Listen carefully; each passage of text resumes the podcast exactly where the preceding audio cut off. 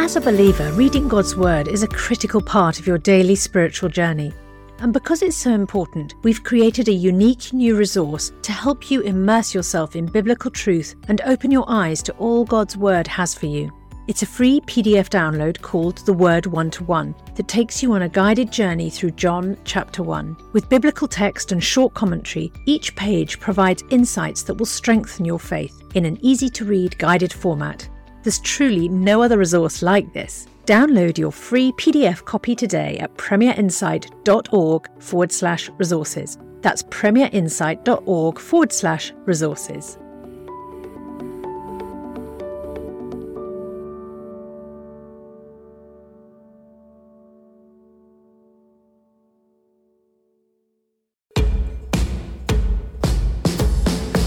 Understand, defend, and share your faith with confidence. This is Unapologetic from Premier Unbelievable. Thank you for joining us on Unapologetic. I'm Ruth Jackson, and before we hear from today's guest, just a quick reminder to visit premierunbelievable.com for more shows, articles, and resources. And you can also register there for the chance to win a free book. And if you enjoy listening to Unapologetic, then please do consider rating and reviewing it on your podcast platform. But now for today's show. I am joined by Peter Byrom, a drama graduate who got into analytic philosophy and Christian apologetics, ironically, through the New Atheist movement. He tells his fascinating story in a new book called Coming to Faith Through Dawkins.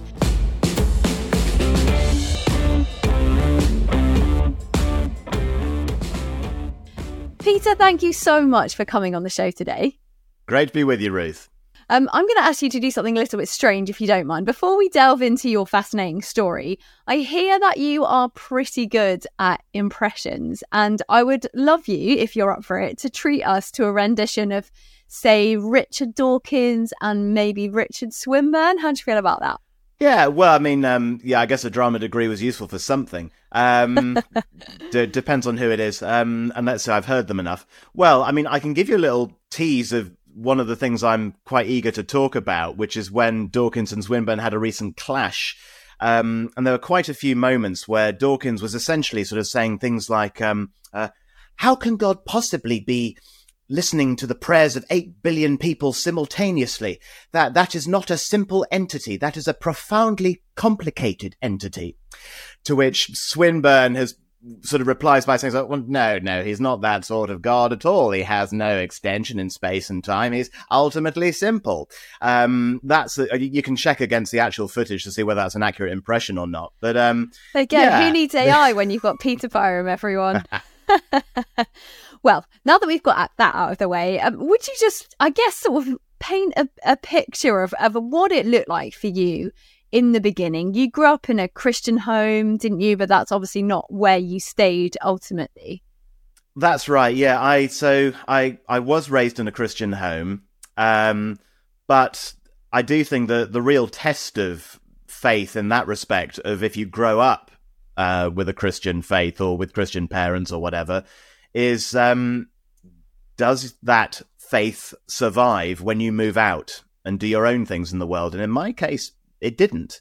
Um, when I moved out and went to um, went to my gap year and went to university, the idea of believing in God and Christianity it just sort of it just sort of faded away. It kind of faded into sort of irrelevance. It fell into the background. It didn't make sense anymore. Um, and and frankly, I was just preoccupied with other things. Um, and I was hanging around other people with different views as well, um, having a whale of a time at university um, on the drama course. Um, and it just, I just didn't identify with it anymore. Um, it just wasn't, yeah, it wasn't something I had ownership of at all. So, what changed? What was the kind of significant factor for you to begin to look into these kind of big questions of life again? Well, this is the funny thing around about sort of halfway through university, something happened that involved two of my very best friends at the time. Um, so one of them was an atheist who actually became a Christian, and quite suddenly he had a sort of um, alpha course getting saved experience. Um, and that was really inconvenient at the time because I'd I'd just about forgotten Christianity. I'd I'd sort of you know let it drift away. Um, I was saying things that were sort of anti-Christian and mocking Christian. I thought Christians were just these these sort of ignorant, closed-minded people that couldn't handle the complexity of life, and I don't want to be one of those. And then suddenly, this guy is sort of getting saved right in front of my face, you know. Um, so that was that was kind of unsettling. But then, if that wasn't enough, another of my best friends, um, he was a bit like me in that he had some sort of Christian background um, when he was younger, but he read The God Delusion by Richard Dawkins when it was published in 2006, because that's the time that I'm at university. Um, and everything changed for him. You know, he had sort of seen the light. And I remember him saying, This is an amazing book. It's changed everything for me. Belief in God is wrong. Um, and that kind of almost shook me up a bit more than my atheist friend becoming a Christian, because at least with him becoming a Christian, I could kind of go, oh, well, all right, maybe he's, maybe he's getting into Christianity, but I've been there, done that. I know that stuff. Yeah, yeah, yeah, yeah, yeah, trying to forget about it. But this idea about this person called Richard Dawkins and these other new atheists, um, the idea of them actually stepping out and saying, we can argue that belief in God is wrong that really shook me because even though I wasn't interested in Christian belief anymore, I hadn't actually considered the idea that you could stand up and say atheism is right or this is the way to go. Um, I was sort of prepared to let live and let live. You believe what you want. I just don't want anything to do with it. But Dawkins was sort of saying, no, truth is at stake.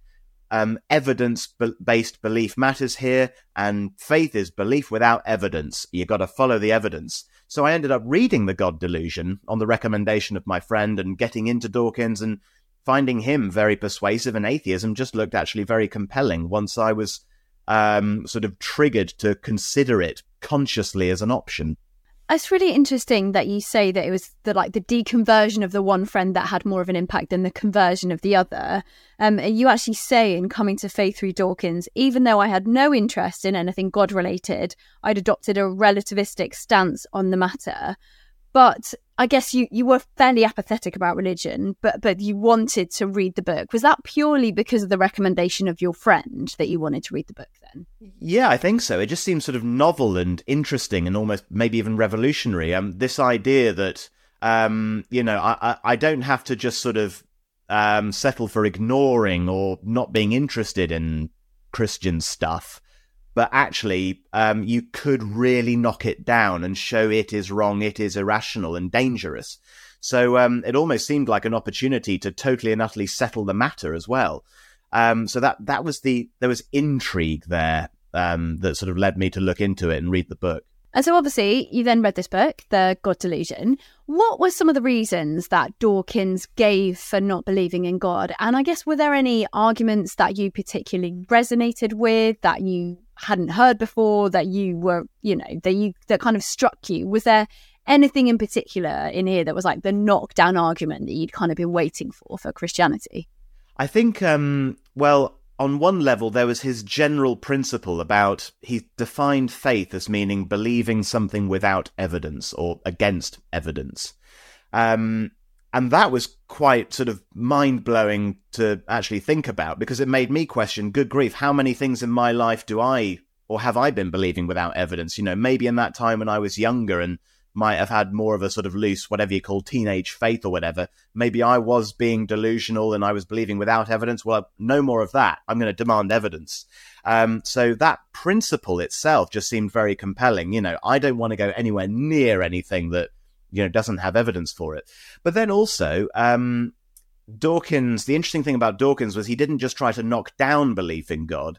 He actually tried to argue against the existence of God. He actually went further, and he there's a whole chapter in the book about why God almost certainly does not exist. Um, and he basically he he tries to turn um, an argument for God on its head, essentially. Um, I get the impression Dawkins has been used to hearing people, sort of people who believe in God or maybe even creationists or people like that. Um, there's a sort of analogy that they that is used sometimes where somebody says, um, "Look at the amazing complexity of the universe and the appearance of design in the universe. This is, you know, incredible and it's really improbable. How can you believe that all of this intricate um, all this this amazing um, detail of the universe came about by accident without a designer. that would be like believing um, that a tornado could blow through a junkyard and all the pieces that get blown around in the tornado just happen to perfectly assemble into a Boeing 747 airplane. Now, if you think that's unlikely, you'd better think that the universe um, being the product of an accident is unlikely. You should believe the universe is designed. Um, now, I think I get the sense that Dawkins has heard that a lot, and it probably irritated him quite a lot because, in his mind, that's a false dichotomy. Um, he sees that as a false dichotomy between um, things are either designed or the product of a random accident. And his life's work basically is to argue no, no, no, no, no, hang on a minute. There is a third way. There's a third option here. Things can look really complex and really improbable appearances of design, whether you're talking about the human eye or the wing of a bird or um, or, or, even just uh, on you know molecular levels, or even the fine tuning of the universe for intelligent life, whatever it is. Dawkins' main argument is that um, the appearance of design, of improbable design, can come about through gradual, probable steps. He calls it climbing mountain Improbable, where you start um, with very small steps, where gradually and gradually you slowly and plausibly build up to the what would otherwise be the highly improbable result. So that was a really fresh way of looking at things that maybe everything around us is the product of a of a natural gradual process. But he goes further um, and tries to turn that whole Boeing 747 thing on its head. Um, and he actually, one of the names that he gives, the central argument in his book, is the Boeing 747 Gambit, the ultimate Boeing 747 Gambit.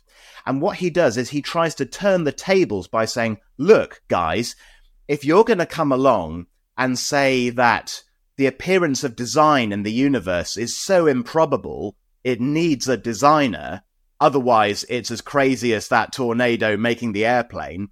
You've got an even bigger problem because whoever designed this universe would have to be even more complex than the universe in order to be capable of designing it.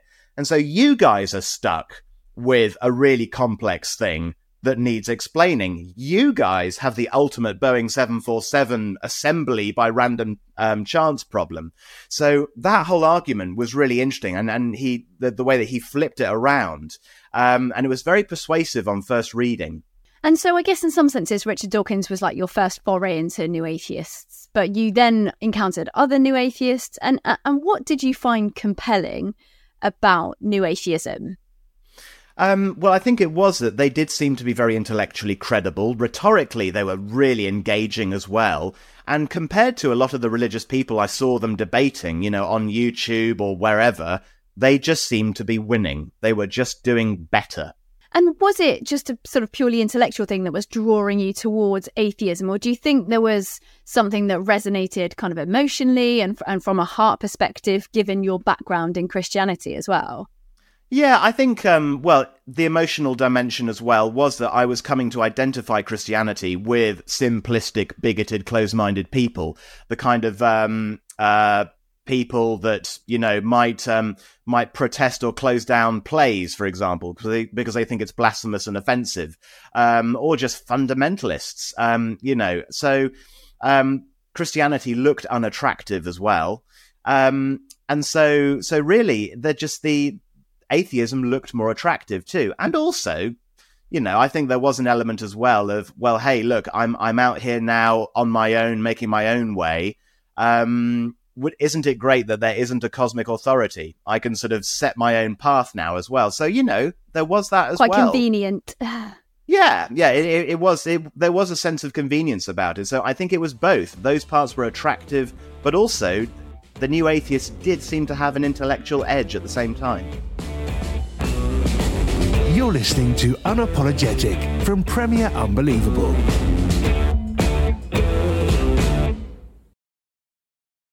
In your own words you you began to obsessively engage with with some of this stuff. I mean that's quite a change from the apathy that you described at the beginning that kind of relativistic relativistic stance of like it's true for you but it's not true for me. So where did that change occur of this kind of apathy to suddenly like actually truth is at stake, as you say that you know Dawkins expounds in his book. Where did this kind of obsessive needing to to read more and watch more? Where did you know where did that shift come, or was it was it a gradual change? Well, I think I just sort of got hooked into it. But also, well, being a student in 2006 and YouTube has just been invented, it is a great way to procrastinate from essays as well. Um, but no, I, I think it, it, just it just intrigued me because I, I, wanted to watch more. I watched more debates. I watched more Dawkins. I watched Hitchens. Um, and so um, just the just the, the drama of the debate, but but also some you know some of the questions were there were questions that were being raised, and um, some questions were not quite being settled, maybe as well as others. Um, but also um, there was there was a sense as well of if I go looking for this evidence or demanding this evidence, you know, it'll be really clear that no religious people or Christians or theists will be able to provide it, and I can be even more secure in my rejection of God. Um, because I will have sort of, in a way, put it to that test and seen how badly all the religious advocates fail and how Dawkins was right about there being no evidence for it. So at this point, you're a huge proponent of new atheism, big fan, you know, reading as much as you can, watching lots of videos. When did your dissatisfaction with some of this new atheism, the new atheists themselves, when did that start to emerge? And, and was there something in particular that kick-started that hmm. dissatisfaction? Hmm. Well, I can probably show you actually, because um, the, the, the the very one of the very clips that actually sort of started challenging my thinking. Um, I've I've got with me. Um, it was basically when so to start with, I I watched Dawkins and Hitchens and others debating religious people who did really badly. They were just cringeworthy. But then I discovered Christian apologists. Um, I actually discovered Christian academics who were much more prepared um, to engage and actually offer rational argument and evidence of the kind that Dawkins was asking for. So I saw Dawkins debate John Lennox, for example. That was my first exposure um, to you know that kind of um, debate and conversation where it seemed as though there was something more substantive there. There was a little bit more challenge coming from the Christian side. But the, the big one really was when I discovered William Lane Craig. Um, because of course uh, he had videos. Not that he's ever he's never uploaded a YouTube video in his life. This is all sorts of other people doing it, but there were videos of him on YouTube um, debating atheists, and the atheists were actually really struggling um, William Lane Craig was presenting what seemed like quite formidable arguments, or at least arguments that needed a lot more thought. Um, and um, and was, there were talks and lectures as well. Um, and he was actually challenging, among lots of other things, um, Dawkins' central argument from the God delusion. Now, William Lane Craig was presenting arguments and evidence for the Christian faith as well. Um, things like um, various forms of the cosmological argument, um, like the Kalam cosmological argument. So reasons why the fact that the universe um, had a had a beginning in the finite past. Um, reasons why that is evidence for a transcendent um, cause, a transcendent creator of the universe. Um, arguments from design based on that fine tuning of the universe for intelligent life, moral arguments about what best accounts for moral truths, and even historical evidence for the resurrection. He was he was unpacking that stuff, and that was interesting in its own right. But he was also responding to Dawkins. Um, so what I can actually do, um, I've got a little clip that's a good example of the kind of argument Dawkins was giving, and then I can follow that with a clip of how William Lane Craig in a separate video was responding to it. Um, and that might give you a good sense of, um, of, of what it was like. So uh, to begin with, um, this is Dawkins kind of in summary, um, giving what he considers his devastating, those are his words, devastating argument about why, no matter what the alternative explanations are, God is always the worst explanation. And when is this, PB, just to give us a bit of context in, in terms of when yeah. he's saying these things? Yeah. So this one is from 2006. So this is right at the beginning of my journey, right at the beginning of Dawkins um, going on this whole venture himself. So here we are. It's a short one here where he just he summarizes the position. However difficult those simple beginnings may be to accept, they are a whole lot easier to accept than complicated beginnings. Complicated things come into the universe late as a consequence of slow, gradual, incremental steps. God, if he exists, would have to be a very, very, very complicated thing indeed. So to postulate a God as the beginning of the universe, as the answer to the riddle of the first cause, is to shoot yourself in the conceptual foot because you are immediately postulating something far, far more complicated than that which you are trying to explain. So that's sort of in a nutshell what Dawkins thinks is the devastating argument against God. It, it's it's it's a slightly more sophisticated version of the well, who made God then? Who designed the designer objection? It's just that Dawkins is putting his evolutionary spin on it um, to make the issue about complexity. God has to be really complex. Now, this is a really good example um, from the next year. I think this was uploaded in about 2007. Now, this is William Lane Craig responding to the God delusion, um, that argument. Now, he pokes a lot of um, holes in it, but this is one that I think really stands out on the um, on the complexity um, point of view. And this is something you encountered when you saw it around 2007. That's right. Yes, this was um, one of a number of things that William Lane Craig was doing. Um, in this case, it's a sort of interview to camera, but there were other things that he was arguing in debates or public lectures as well. Um, and this is the way he respond he responds, and this is one of the things that I saw at the time, um, responding to that argument in the God delusion. Now, Dawkins goes on to defend the idea that a designer wouldn't be a good explanation because he says the hypothesis of a divine designer is more complex than the world that you're trying to explain. Uh, an explanation has to be simpler than the phenomenon you're trying to explain, and he thinks a divine designer is less simple than the world, the universe involving all this complexity.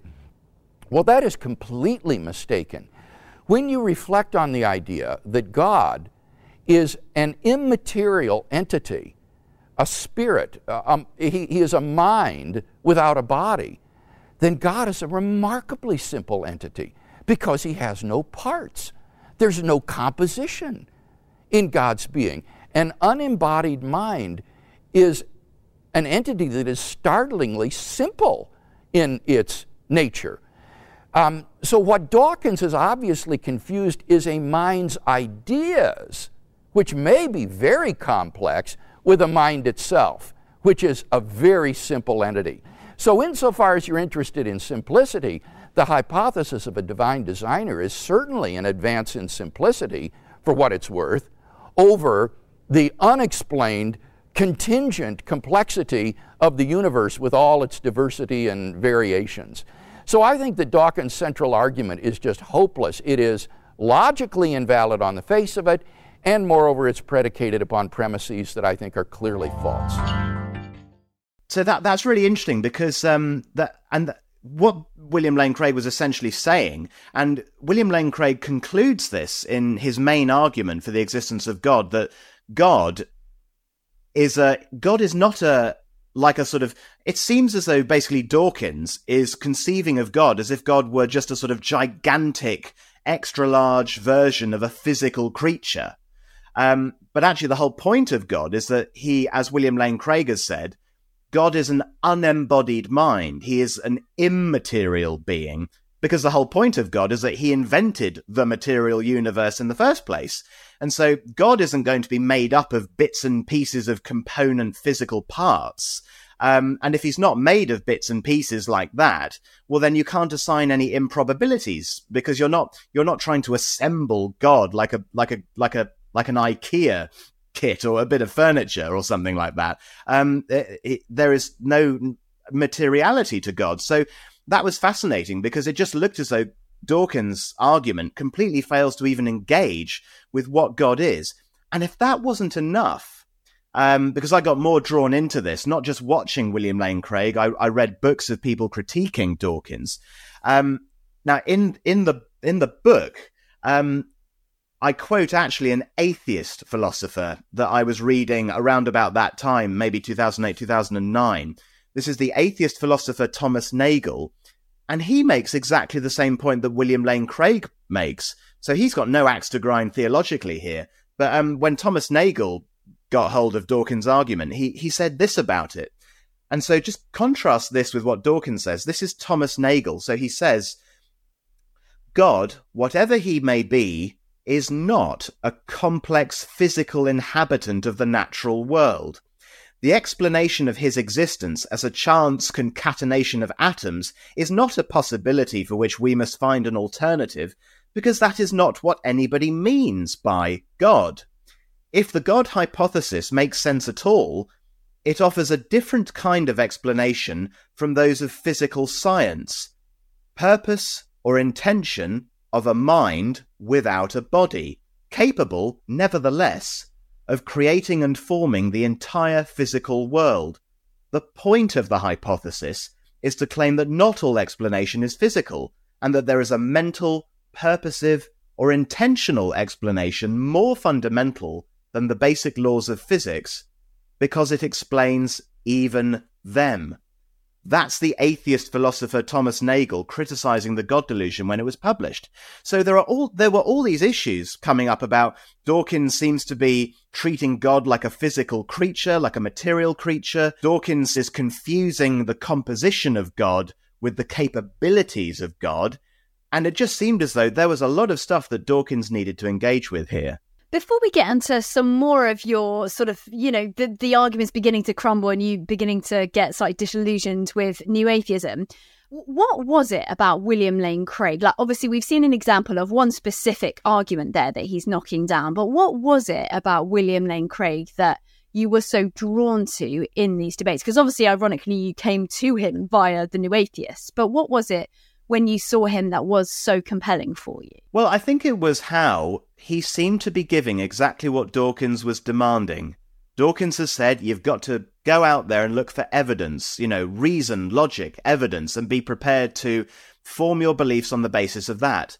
And William Lane Craig, it, there, there was no kind of silly, fluffy, vague religious language with him. Um, he was coming at it from a very rigorous, logical approach. You know, he is a philosopher. Um, and so, you know, he would outline his arguments very clearly, um, formally. So his most famous um, version of the Kalam cosmological argument whatever begins to exist has a cause. The universe began to exist. Therefore, the universe has a cause. And then Craig would then have to give reasons for why those premises are more um, plausible than not. You know, he'd have to give the evidence that supports the premises and show how they lead to the conclusion, and then why that cause would have to be the unembodied mind we've just been talking about, and it couldn't be the physical creature that Dawkins has misconceived God as, uh, as being. But really, it was a there, there was a very calm, uh, collected, and transparent and even vulnerable approach in what William Lane Craig was doing. Because if you make your arguments so um, so transparent, you know, to be able to see all the premises, then somebody can come along and point at a premise and say, right, this one is wrong, and here are the reasons why. So it stripped away um, sort of rhetoric um, and emotional manipulation. And it just seemed as though he was offering the kind of stuff Dawkins was demanding. Thank you for listening to Unapologetic. I'm Ruth Jackson, and as always, you can find out more about our guests through the links with today's show. We would love to hear your feedback. Do drop us an email with your thoughts at unbelievable at premier.org.uk or get in touch via social media. And don't forget, there are more shows, articles, and resources at our website, premierunbelievable.com. You can also register there for the chance to win a free book. That's premierunbelievable.com.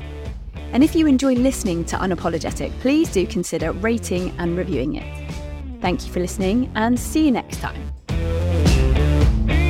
You've been listening to Unapologetic. For more shows, resources, and our newsletter, visit premierunbelievable.com.